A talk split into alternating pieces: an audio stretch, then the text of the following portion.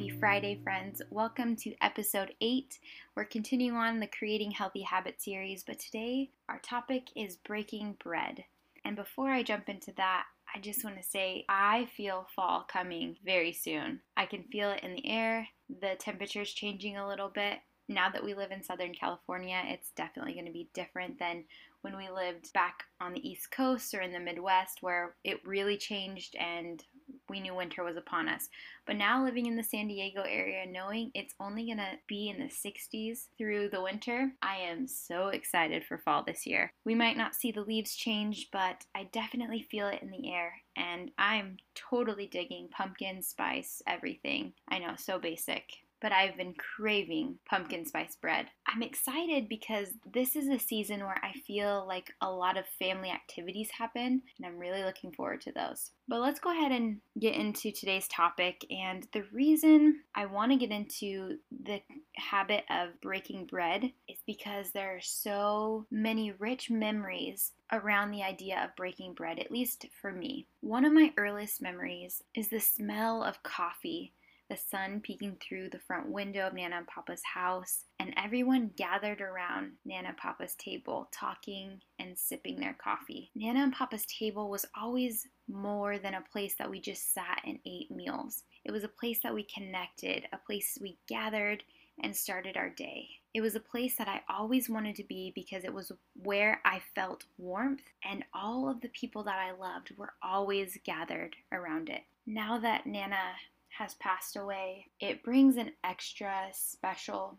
meaning to my heart. Sorry, I'm tearing up a bit, because I saw the way that Nana cultivated that space. She was the driving force behind it being a space where we met, and she always made sure there was plenty of food on the table and the coffee pot was going. We'd always have family coming in and out of the house, just meeting there and having conversation. And I can remember sitting at the other end of the table, just listening to Nana talk, listening to Papa talk. It became such a treasured part of my life. Every time I would stay the night at Nana's house, I would wake up and it would be the same thing every morning. That's how they started their day. That's where they lived their life, was at that table. When we first got married, one of my favorite pieces of furniture that we had was our dinner table. I didn't realize it then, but I was creating that same sacred space at my own dining table that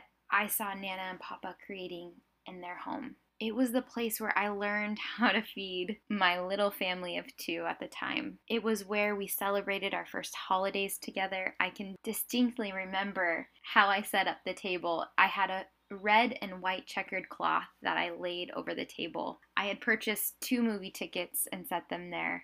I had some flowers and a little special card, and I had made the most extravagant spread of food.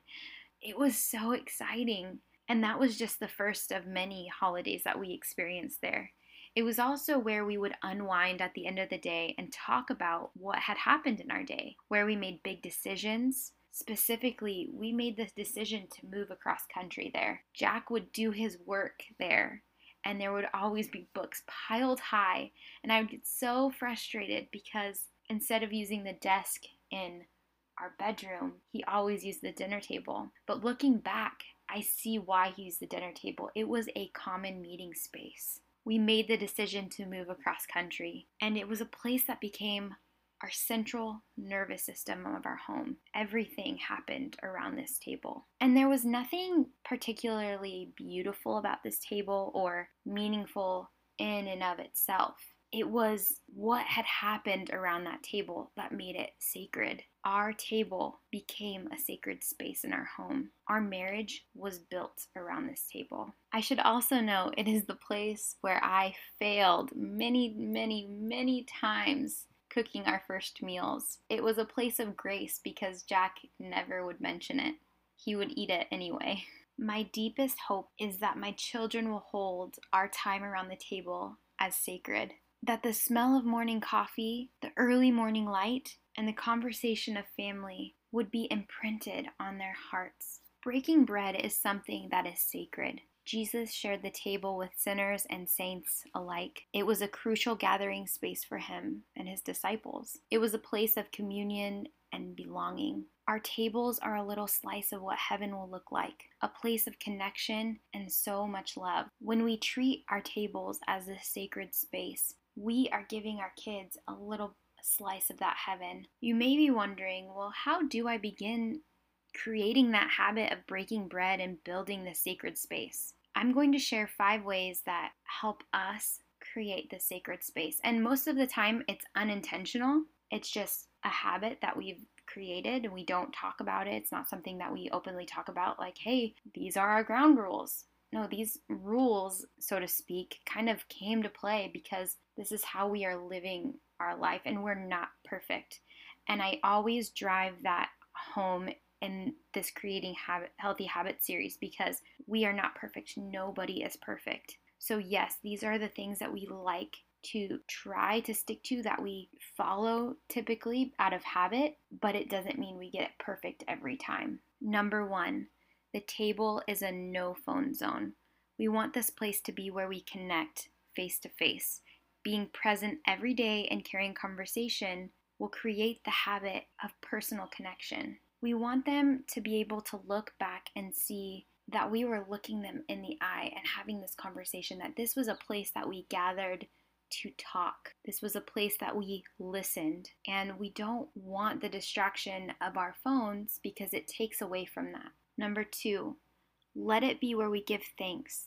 Pray for the things that you are thankful for, and talk to your kids about why we are thankful for the things that we have. Create the habit of thankfulness in their hearts. This is important because in order to create this space as sacred, we need to be thankful. We need to have thankful and grateful hearts and set that foundation early on. Number three, eat together. Make sure that you eat together at the table as a family. When we eat together, we are able to savor not only the food, but also build memories together. If we eat elsewhere, say in the living room in front of the T V, we aren't spending time together. Even though we're in the same vicinity, we're not together. And we are missing out on opportunities to connect with our kids. It's in this space that they learn to feel known and loved by us. When we are fully present, our kids feel that. They feel the love when we acknowledge their day, when we ask questions about their day.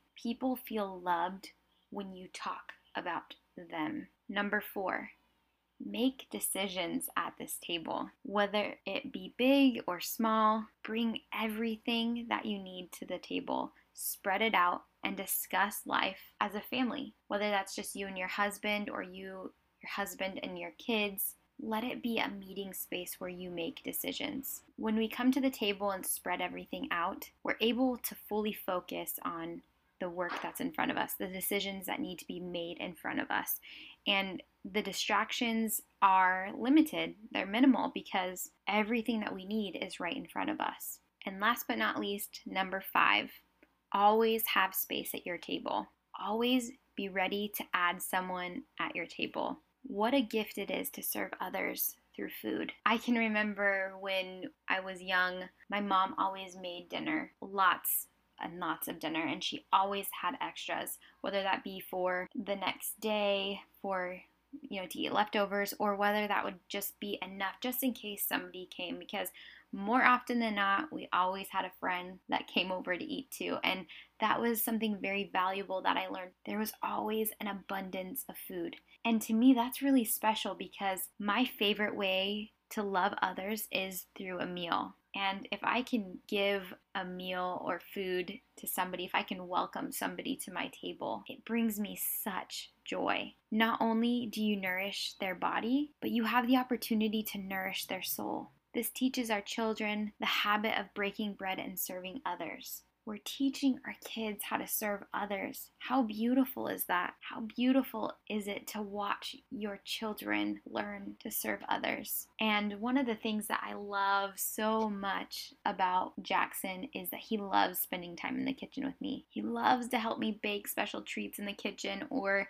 stir up food on the stove. It has become such a special bonding time with me. So if I can imprint on his little heart the love of serving others through food, it would bring me such joy. My hope for my kids is that they want to be humble servants to those around them. My encouragement to you is to let your table be a sacred space. Let's build a generation of people that break bread together, because I believe that when we do, we get a glimpse of heaven. We get to love people through nourishment of body and soul. And what is more beautiful than knowing that we are nourishing somebody's body and also their soul? What are some of the ways that you create this sacred space in your home? What are some of the earliest memories of breaking bread or connecting at the table that you have? Really sit down and think about it this week. What are some ways that you can implement some of the things that I talked about today in your own home? My challenge to you this week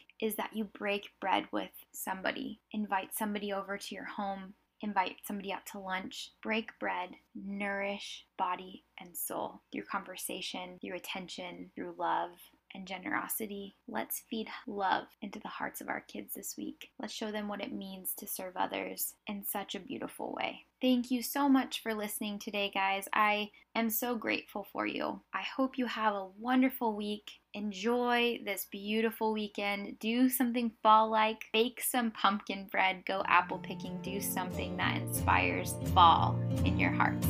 We'll see you next time. Bye.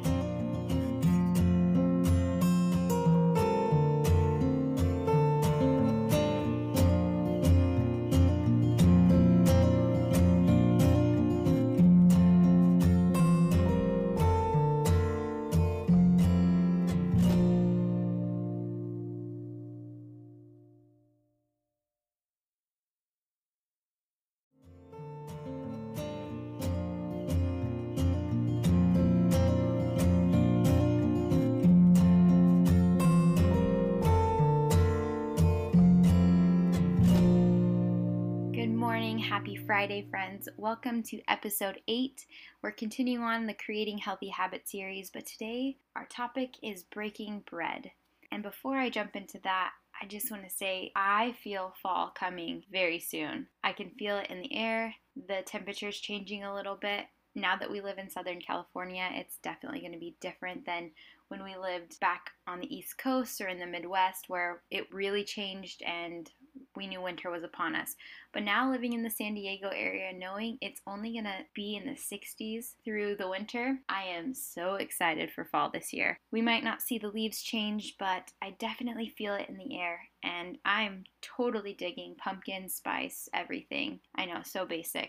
But I've been craving pumpkin spice bread. I'm excited because this is a season where I feel like a lot of family activities happen, and I'm really looking forward to those. But let's go ahead and get into today's topic. And the reason I want to get into the habit of breaking bread is because there are so many rich memories around the idea of breaking bread, at least for me. One of my earliest memories is the smell of coffee, the sun peeking through the front window of Nana and Papa's house, and everyone gathered around Nana and Papa's table, talking and sipping their coffee. Nana and Papa's table was always more than a place that we just sat and ate meals. It was a place that we connected, a place we gathered and started our day. It was a place that I always wanted to be because it was where I felt warmth, and all of the people that I loved were always gathered around it. Now that Nana has passed away, it brings an extra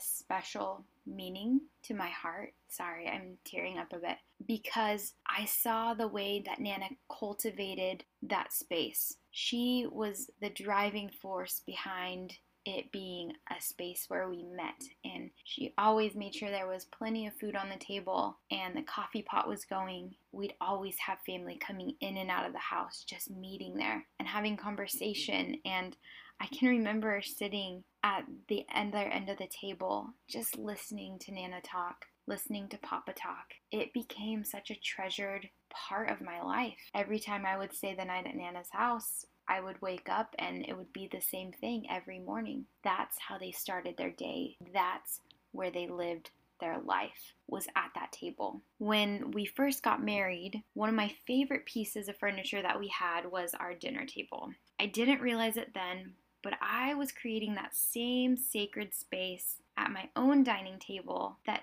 I saw Nana and Papa creating in their home. It was the place where I learned how to feed my little family of two at the time. It was where we celebrated our first holidays together. I can distinctly remember how I set up the table. I had a red and white checkered cloth that I laid over the table. I had purchased two movie tickets and set them there. I had some flowers and a little special card, and I had made the most extravagant spread of food. It was so exciting. And that was just the first of many holidays that we experienced there. It was also where we would unwind at the end of the day and talk about what had happened in our day, where we made big decisions. Specifically, we made the decision to move across country there. Jack would do his work there, and there would always be books piled high, and I would get so frustrated because instead of using the desk in our bedroom, he always used the dinner table. But looking back, I see why he used the dinner table. It was a common meeting space. We made the decision to move across country, and it was a place that became our central nervous system of our home. Everything happened around this table. And there was nothing particularly beautiful about this table or meaningful in and of itself. It was what had happened around that table that made it sacred. Our table became a sacred space in our home. Our marriage was built around this table. I should also note it is the place where I failed many, many, many times cooking our first meals. It was a place of grace because Jack never would mention it. He would eat it anyway. My deepest hope is that my children will hold our time around the table as sacred. That the smell of morning coffee, the early morning light, and the conversation of family would be imprinted on their hearts. Breaking bread is something that is sacred. Jesus shared the table with sinners and saints alike. It was a crucial gathering space for him and his disciples. It was a place of communion and belonging. Our tables are a little slice of what heaven will look like, a place of connection and so much love. When we treat our tables as a sacred space, we are giving our kids a little slice of that heaven. You may be wondering, well, how do I begin creating that habit of breaking bread and building the sacred space? I'm going to share five ways that help us create the sacred space. And most of the time, it's unintentional. It's just a habit that we've created and we don't talk about it. It's not something that we openly talk about, like, hey, these are our ground rules. No, these rules, so to speak, kind of came to play because this is how we are living our life, and we're not perfect. And I always drive that home in this Creating Habit, Healthy Habits series because we are not perfect. Nobody is perfect. So yes, these are the things that we like to try to stick to, that we follow typically out of habit, but it doesn't mean we get it perfect every time. Number one, the table is a no phone zone. We want this place to be where we connect face to face. Being present every day and carrying conversation will create the habit of personal connection. We want them to be able to look back and see that we were looking them in the eye and having this conversation, that this was a place that we gathered to talk. This was a place that we listened, and we don't want the distraction of our phones because it takes away from that. Number two, let it be where we give thanks. Pray for the things that you are thankful for, and talk to your kids about why we are thankful for the things that we have. Create the habit of thankfulness in their hearts. This is important because in order to create this space as sacred, we need to be thankful. We need to have thankful and grateful hearts and set that foundation early on. Number three, eat together. make sure that you eat together at the table as a family. When we eat together, we are able to savor not only the food, but also build memories together. If we elsewhere, say in the living room in front of the T V, we aren't spending time together. Even though we're in the same vicinity, we're not together. And we are missing out on opportunities to connect with our kids. It's in this space that they learn to feel known and loved by us. When we are fully present, our kids feel that. They feel the love when we acknowledge their day, when we ask questions about their day. People feel loved when you talk about them. Number four, make decisions at this table. Whether it be big or small, bring everything that you need to the table. Spread it out and discuss life as a family. Whether that's just you and your husband or you your husband and your kids, let it be a meeting space where you make decisions. When we come to the table and spread everything out, we're able to fully focus on the work that's in front of us, the decisions that need to be made in front of us.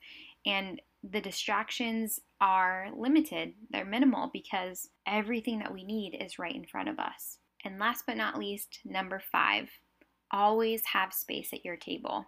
Always be ready to add someone at your table. What a gift it is to serve others through food. I can remember when I was young, my mom always made dinner, lots and lots of dinner, and she always had extras, whether that be for the next day, for, you know, to eat leftovers, or whether that would just be enough just in case somebody came, because more often than not, we always had a friend that came over to eat too, and that was something very valuable that I learned. There was always an abundance of food, and to me, that's really special, because my favorite way to love others is through a meal. And if I can give a meal or food to somebody, if I can welcome somebody to my table, it brings me such joy. Not only do you nourish their body, but you have the opportunity to nourish their soul. This teaches our children the habit of breaking bread and serving others. We're teaching our kids how to serve others. How beautiful is that? How beautiful is it to watch your children learn to serve others? And one of the things that I love so much about Jackson is that he loves spending time in the kitchen with me. He loves to help me bake special treats in the kitchen or